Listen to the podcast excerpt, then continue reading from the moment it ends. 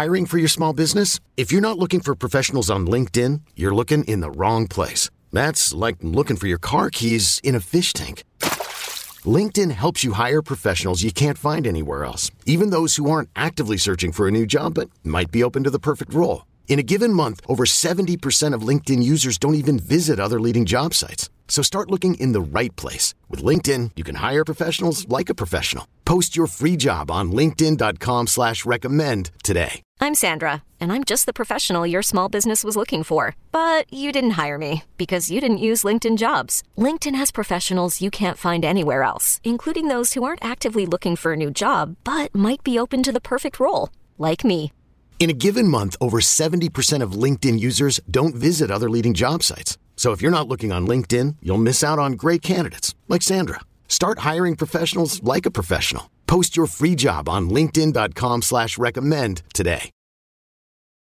Ladies and gentlemen, welcome to another episode of the Rise Together podcast. I am excited. I have a very special guest in Lisa Taddeo. She's an American author, journalist, two-time recipient of the Pushcart Prize for her short stories. Her 2019 book, Three Women, became a number one New York Times bestseller. We're going to talk about it. Three Women tells the true stories of Maggie, Lena, and Sloan, each of whom, for utterly personal reasons, yet profoundly relatable reasons, have complicated understandings of their own needs. She's just published her first novel, Animal, a depiction of female rage at its rawest and most visceral. What does that even mean? I can't wait to ask. Uh, it is, uh, in some ways, the exploration of the fallout from a male dominated society. Would you please rise, take off your hats, and welcome Lisa Taddeo to the Rise Together podcast? What would the world look like if we all pushed ourselves to have candid conversations with people who didn't look like us, think like us, or live like us? I'm Dave Hollis, and I'm on a mission to learn more about this world by meeting more of the people who live here. You may not always agree with everything you hear, but I guarantee you'll come away more informed on topics you might never have thought to seek out before. This isn't just a podcast, it's a community. And when we raise each other up, we all rise together.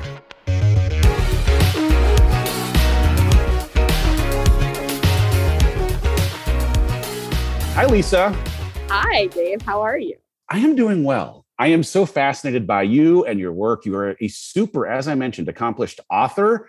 I also write books, so I have uh, respect for your game. Uh, I've just attempted to introduce you to our audience, but uh, I bet you can do an even better job. Would you, in your own words, tell us a little bit about yourself, why you believe yourself to be on this planet, and the kind of good you hope to do? Well, I really like to tell the stories of the more marginalized darker paths in life. I think that there are, well, there's more than two kinds of people, but for the purposes, the sake of this argument, there are two kinds of people. Those who have had relatively easy ish lives where not a lot of stuff has happened, and those who have had the opposite, where, you know, they've had a lot of loss or, or, or grief of some sort or another. And for me i i what i see my um my role and and and my goal in in in my own creative life is to tell those stories to make the people who have had those more those bloodier paths to feel seen and comforted. Interesting. So does this come in any way because of your own experience? Having been one or the other of these did you have uh, a harder a harder road at uh, some point in your earlier part of life? Yeah i mean i definitely have I lost both my parents fairly early um, in my 20s and, and, in fairly, you know, my father was in a, a very brutal car accident and my mother had cancer shortly thereafter. And and I was very attached to both of them. So their loss was was completely world ending for me in a lot of ways. Uh, I had I also lost many other people in my 20s my uncle and aunt who lived with us when I was a kid, my grandparents, my dog. It was just uh, my 20s was like a, a wasteland. And and in the midst of that loss, I was finding myself, you know, single and alone in, in New York City with all the sort of when, when you're kind of open to the when you when you're kind of like raw and exposed and vulnerable to the world in a certain way people will take advantage. And and you'll just do different things. You'll just you know you'll just do things that you you know looking for father figures and all, all the all the you know all the stuff that one does. I had a very rocky start to my young adulthood. And i am always very uh, amongst my friends, like none of my friends, my friends now are just kind of dealing with their parents getting older and, and getting sick and stuff like that. And I I experienced all that very early, and and there's not a lot of people uh, around me had those experiences, and I felt incredibly alone in them. And so I turned to books a lot. I turned to um, like Joan Didion's Year of Magical Thinking uh, was something that really helped me when I had when I had lost my dad. And you know, it, it, it just I, I had to kind of go out of the out of my my general purview to to meet other people who could understand what I had been through. And so that's how I see my my sort of what I might be able to contribute artistically to the world is to do that same thing that I was able to get from from books and, and art when I was going through it. Yeah, I mean, I've said the, the goal of this show, more than anything, is to act as an empathy bridge of some sort for anyone who can, in putting themselves in the shoes of someone else, feel more connected in this human experience and less alone. I mean, everyone, all of us, we're looking for connection in some way, and to be able to see yourself or your story reflected in someone else's such a gift. How did the experience of your 20s contribute to your work? Or were you were, were you working already or is it just something that you've drawn on once you became more actively a writer? Well when my parents passed I, I, I received my book contract for three women shortly after both my parents passed away. And i would not have been able to sort of leave my home base, which at the time was was New York, but but really it was it was New Jersey when my parents had passed away. But I, I wouldn't have been able to pick up and go and drive uh, a conversion van across the country multiple times because my parents would have been like, "What the fuck are you doing?" so, but the the main thing that happened was because I had experienced that loss, and and you just brought up the word empathy, which is one of my favorite words in general um, and I feel like we all need a lot more of it, is that I was able to relate to people, women predominantly on the road, who had also experienced different forms of loss. And I think that, you know, there's people who, if I had not had that, that experience and someone, you know, told me a sad story, I might have kind of held myself at a distance from it and observed it and heard it, but not given back the kind of feeling that would have made the person tell me the real truths of it. So, you know, I mean, I think we all like to look at whenever something bad happens, we're like, okay, well, well, look what usefulness can come out of this, which is the only thing that helps me as a Capricorn get through. So I was very much like, you know, talking to these women going well i felt this and so i get how you feel. And so the empathy was a real I, I, wouldn't have written i wouldn't have the women wouldn't have spoken to me in the ways in which in the unguarded ways in which they they did if i didn't if i wasn't bringing them the same sort of level of understanding. Well, it sounds like there was catharsis in it, but also for anyone who isn't familiar, this was not a short process, right? Like you mentioned that you had this opportunity to go in a conversion van, but you crossed the country, I believe, six times. And that crossing the country six times also happened over the course of seven or eight years. So, will you just describe a little bit for anyone who's unfamiliar, like this process of writing, as much as there was catharsis, like it was a, it was, you were an investigative journalist as much as you were an author of this number one New York Times bestselling book? I wanted to write a book about desire in America. I had read Thy Neighbor's Wife by Gay Talese. I, I knew that he had spent a long time on it. I met him. Um, he was, for a short time, a sort of unofficial mentor on the project. And I, I was very interested in, in just talking about how people, just like I wanted to tell some specific stories that would tell a larger story, but not that the larger story would be like, this is how everyone feels in America, but more like, this is how these specific people feel. And I think that, you know, if you do some, something specific enough, if you get deep and honest enough, that, that, that that's when similarities do emerge. But the similarities are not the window dressings. Like, it's not like, oh, you know, I we have the same sweatshirt and so that makes us, you know, it's more like, oh, I felt that way too when that same thing happened to me. And so that's what I I wanted to do. But in order to do it, one of the main eh, problems was finding people who had the right mix of being forthright and forthcoming and honest, not doing it for ego, not doing it to be paid for it. And, and so finding subjects was very difficult. So, in order to do that, I was crisscrossing the country in this van. I was putting up signs that said, Do you have a tale of unrequited love and, you know, unbridled passion? I mean, the signs were like ridiculous. And I was popping them up on like truck state, truck stop, um, bulletin boards and bathroom. I really love doing it in bathrooms because in bathrooms you can just go in there, you can like paper the entire fucking stalls and nobody can see you and it's on embarrassed. It's totally different to walk into like, you know, a gas station and be like, um, hi, can I? Or sometimes I would pretend to be asking a question and then just like tape the thing up like while I was talking because it's it was embarrassing. It wasn't like I was like someone sees this sign because the person who I was waiting for to read the sign and be like, yes, I want to talk to this person wasn't going to be one of the people who was going to stop me from doing it. So I like I knew my audience had to I had to reach my audience in this like secret way. Kind of. Yeah. So I did a lot of signs posting signs. I, I did a lot of Craigslist like advertising and, and talking to people. But the the first thing that I did that really was the thing that landed was I moved to Indiana. I moved to Indiana because it was near the Kinsey Institute, which is, you know, this where they study sex. And so that was one thing. Another thing was there was a doctor there who who had a number of patients that he said was were interested in talking to me. But mostly I moved to Indiana and this kind of like, I gotta get out of New York. And not just because New York was not America or whatever, but because New York was too much my home base. And I, you know it's like at eight o'clock instead of doing uh, interviews if my friends like came down and were like oh you're just a writer. You don't have a real job. Let's go get a drink. You know like like that was too much of a um of a pitfall. So i moved to indiana and um and that's where i met the first woman uh lena who who was one of the women one of the three women. So uh, you you narrow it down to three, but how many people were like in the pool of possible candidates before you got to three? there i mean the the the first draft of the book was about 25 people. Oh wow. Yeah and, and men were in there not a lot but but there were men there were you know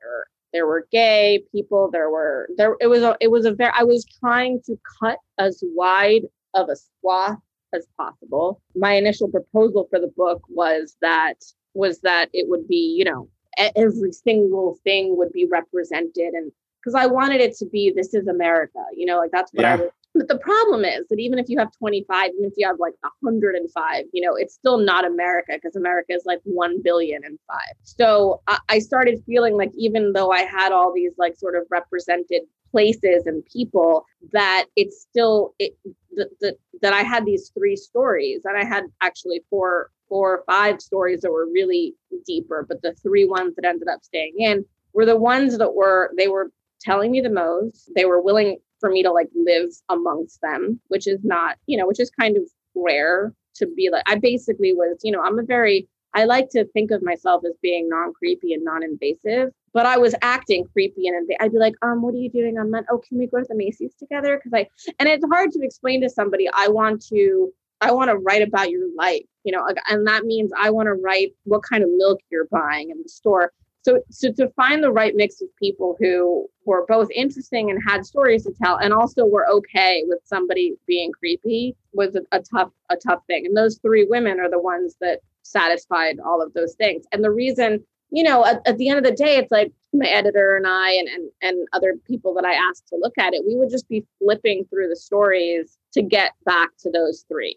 And and that was really what sold it for me is like these are this is what's interesting. And at the end yeah. of the day, you're not going to read a book unless it's interesting. So uh, it's such a fascinating thing. How were there ever times when you saw or were worried at all about performative moments? Like if someone was watching me, I mean, I've thought about like, oh, if I was being followed by a reality TV crew, or if I was like, you would get a version of who I think you're hoping for me to be in a way that wouldn't have necessarily been authentic until some length of time where it just becomes normal. And maybe that's what it was. They had to get used to you just rolling to the grocery store with them. But did you ever notice, like, or maybe it was even at the beginning, like performative moments of them trying to be what you were hoping, what they thought no. you were hoping them to be?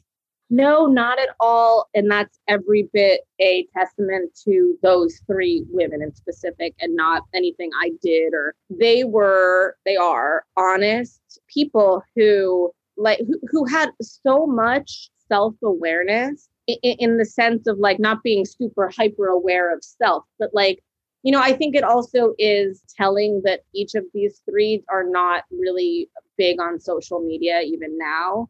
There's something to be said for people who live their lives more quietly. I think people who are more aware uh, not self-aware but like aware personality, like aware of, of what is getting projected. These were not bad. And that was part of the selection criteria for me. And I was able to figure it out pretty early on. Like I, my brother, I interviewed my brother to begin with because he was going through a situation, a divorce. And so I was interviewing him and I could tell my brother would be like, posturing and like sounding like a Lothario. And I'm like, yo, man, I know that's not true. Like you are a dork and you are lying to me. So, you know, I was pretty good at not just with my brother, but in general at, at, at sussing that out. So no, so so so the performative stuff, yes, I saw it amongst other people, but these three never, not one. Awesome. That's amazing.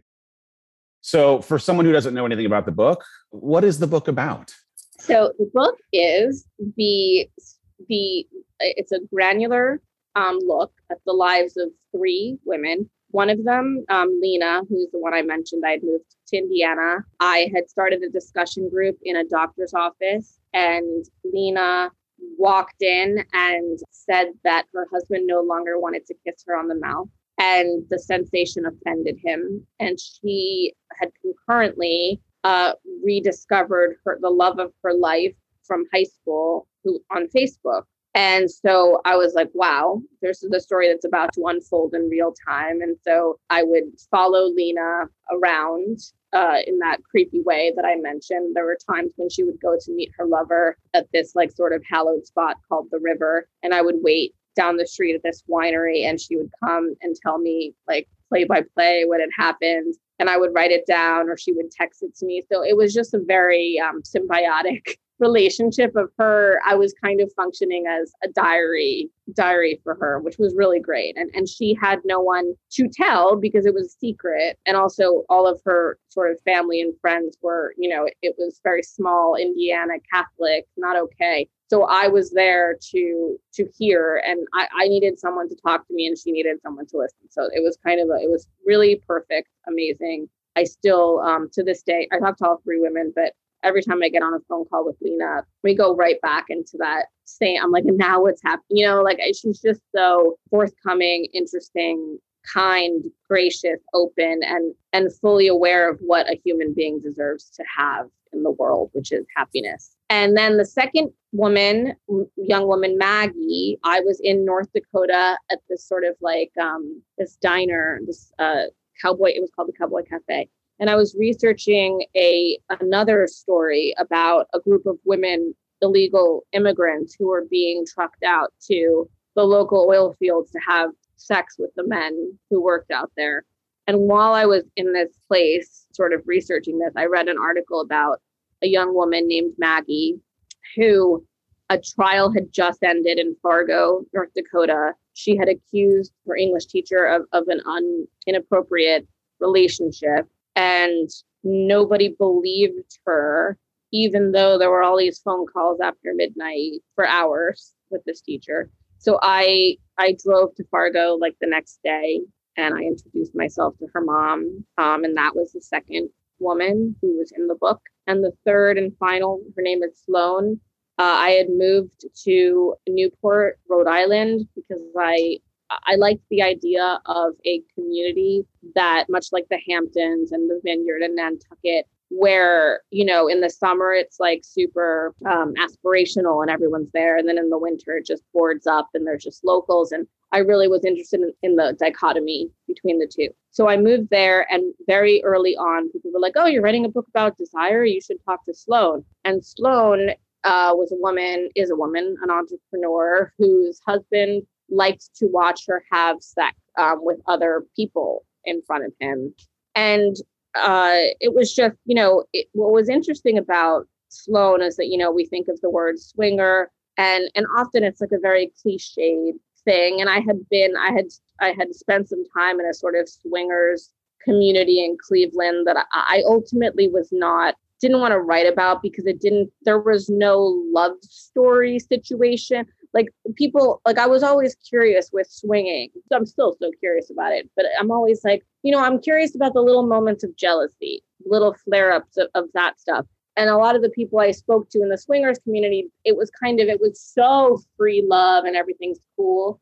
That was great but there was no conflict. And, and for me i was just like if i were just writing a sex encyclopedia I would do that. But uh, by that point, I realized I wanted something really, you know, that had story and heart to it. And and Sloan's story had this love story with her husband that was really like they have a solid relationship, but because of the aberrations, you know, people can't really square it and she also had had this man come into their lives who was kind of exciting uh, and and it was it was like the first time she was really into someone. And so they had this kind of like it, it, was just it, it was a developing story that was really interesting. So and it also was cool because it was in a location that you know it was different than fargo in indiana. And so geographically it, it felt like a nice spread. So fascinating. I mean it's just you're getting a voyeur's view of these very specific detailed lives that of course exist but it almost like it feels fictionalized and yet you are someone who was reporting on it because of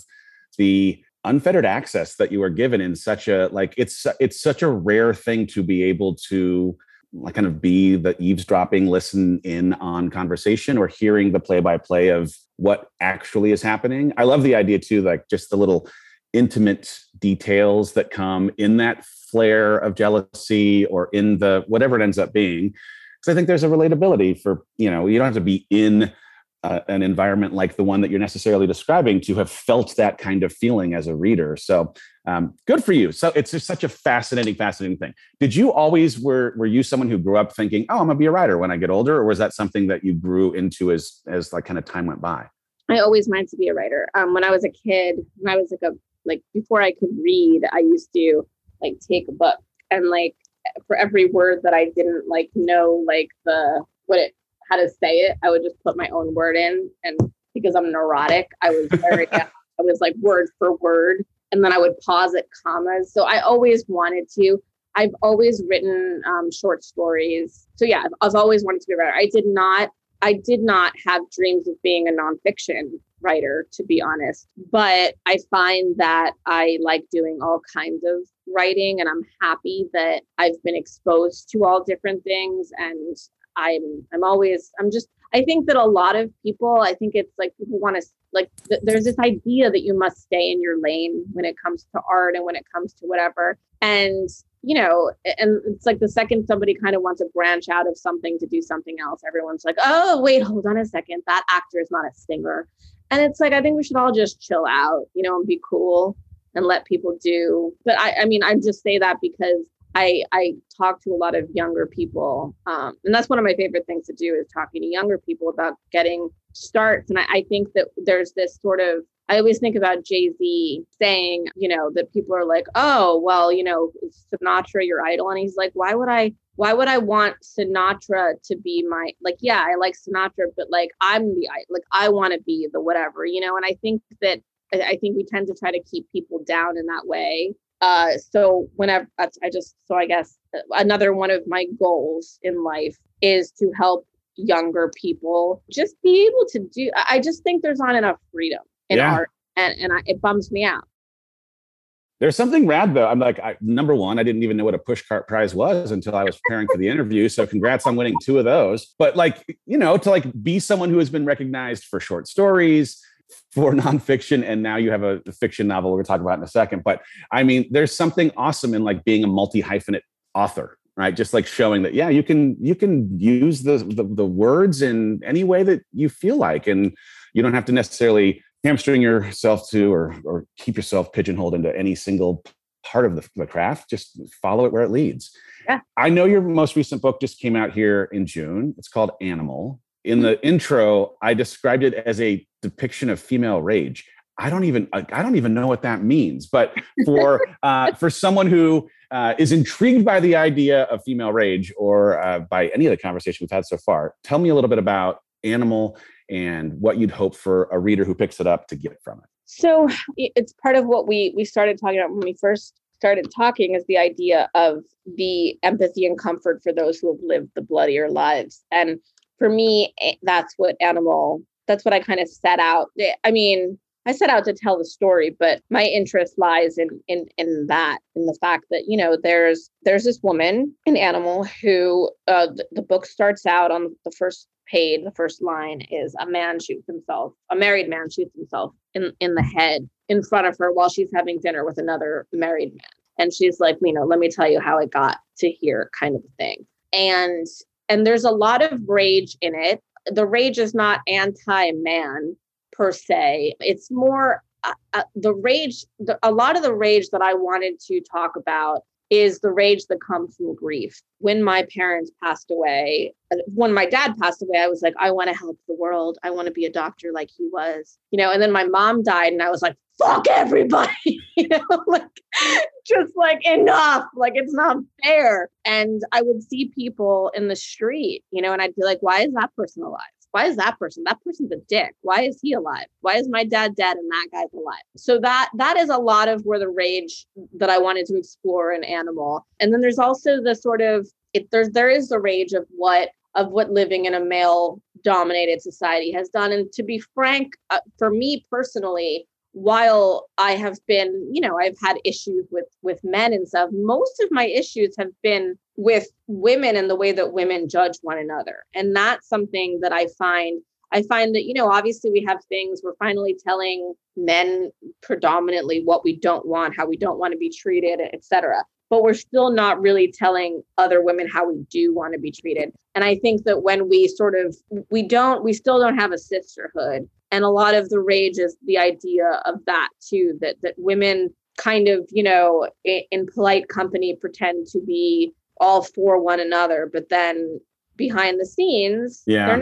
and and that's and you know it's not their slash our fault. There's a lot of biological competition that that we cannot control stuff like that. And so i understand all that. That being said i wanted to explore that. I wanted to explore so so the book is about a woman who a man shoots himself in front of her. It kicks off this sort of desire for her to to know how she got there. And she goes on this cross country trip to from New York to LA to find this woman who holds the key to her past. And, and in LA, she ends up being living in this sort of commune in Topanga Canyon, uh, which I don't know if you're familiar, but Topanga is a wild place. It's beautiful. Then you're in LA, but you're not in LA. You're like on these like mountains and there's snakes and coyotes and unbearable heat. So I was I was also really interested in in setting something in Topanga Canyon where I did live for some time because I find it to be such a hellscape. It's beautiful and and wild. Uh, it's just kind of beastly and I, and I I love it, but I also wanted to like really nail it down. It's amazing. I know Topanga Canyon well. I went to Pepperdine, so I've driven oh. it cool. Many, many times. And I do. I love that area. So good. I wanted to go to Pepperdine. Did you? Oh. I, I don't know why I did. I just would see the, I mean, it's a great school, but the location. Would, okay. Yeah, that's, that's great. Yeah. But I remember the catalogs and I was just like, I got the catalog and I was like, yeah, like why would I go anywhere? I mean, I ended up going NYU. I don't know why, but like, you know, I was looking at the catalogs and I'm like, whoa, these people know how to live. Right? Uh, what is your writing process like? How do you write? Whenever my six year old is sleeping, is how I write.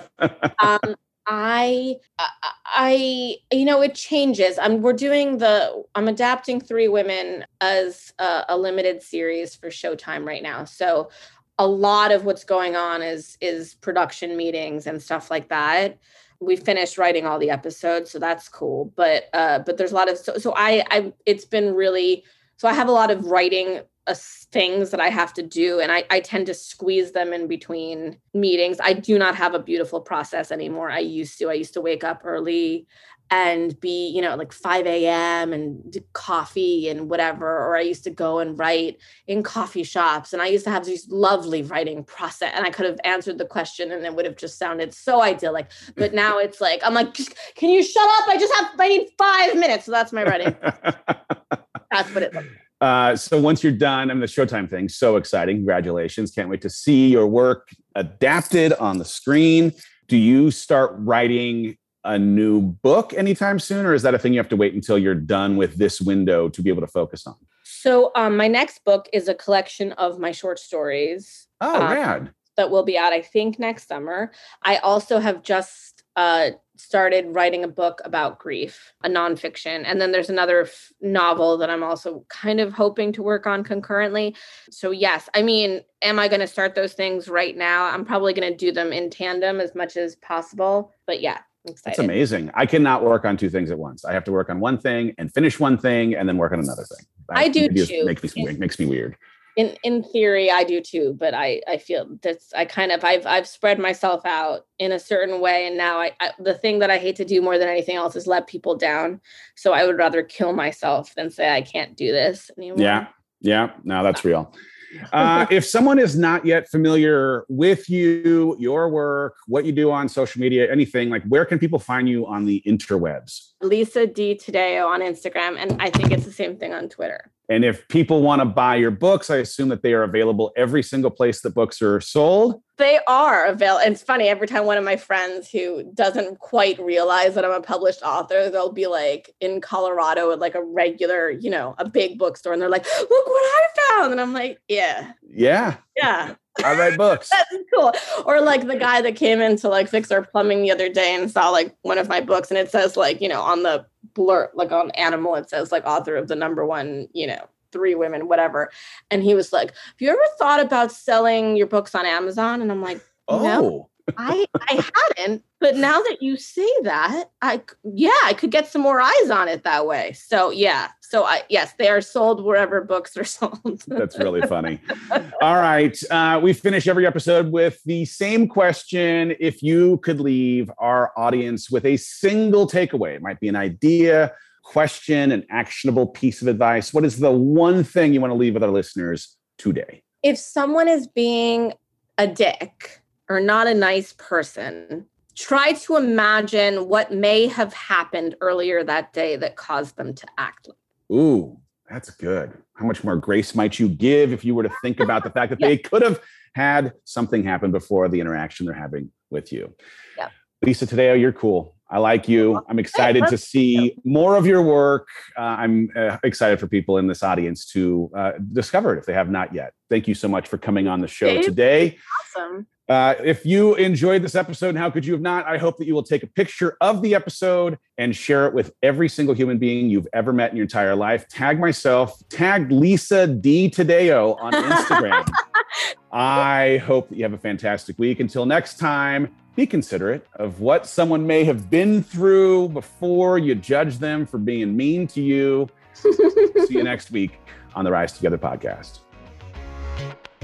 Rise Together is hosted by me, Dave Hollis. This show is edited by Andrew Weller, with production support by Sterling Coates. Cameron Berkman is our executive producer. Rise Together is a product of the Hollis Company.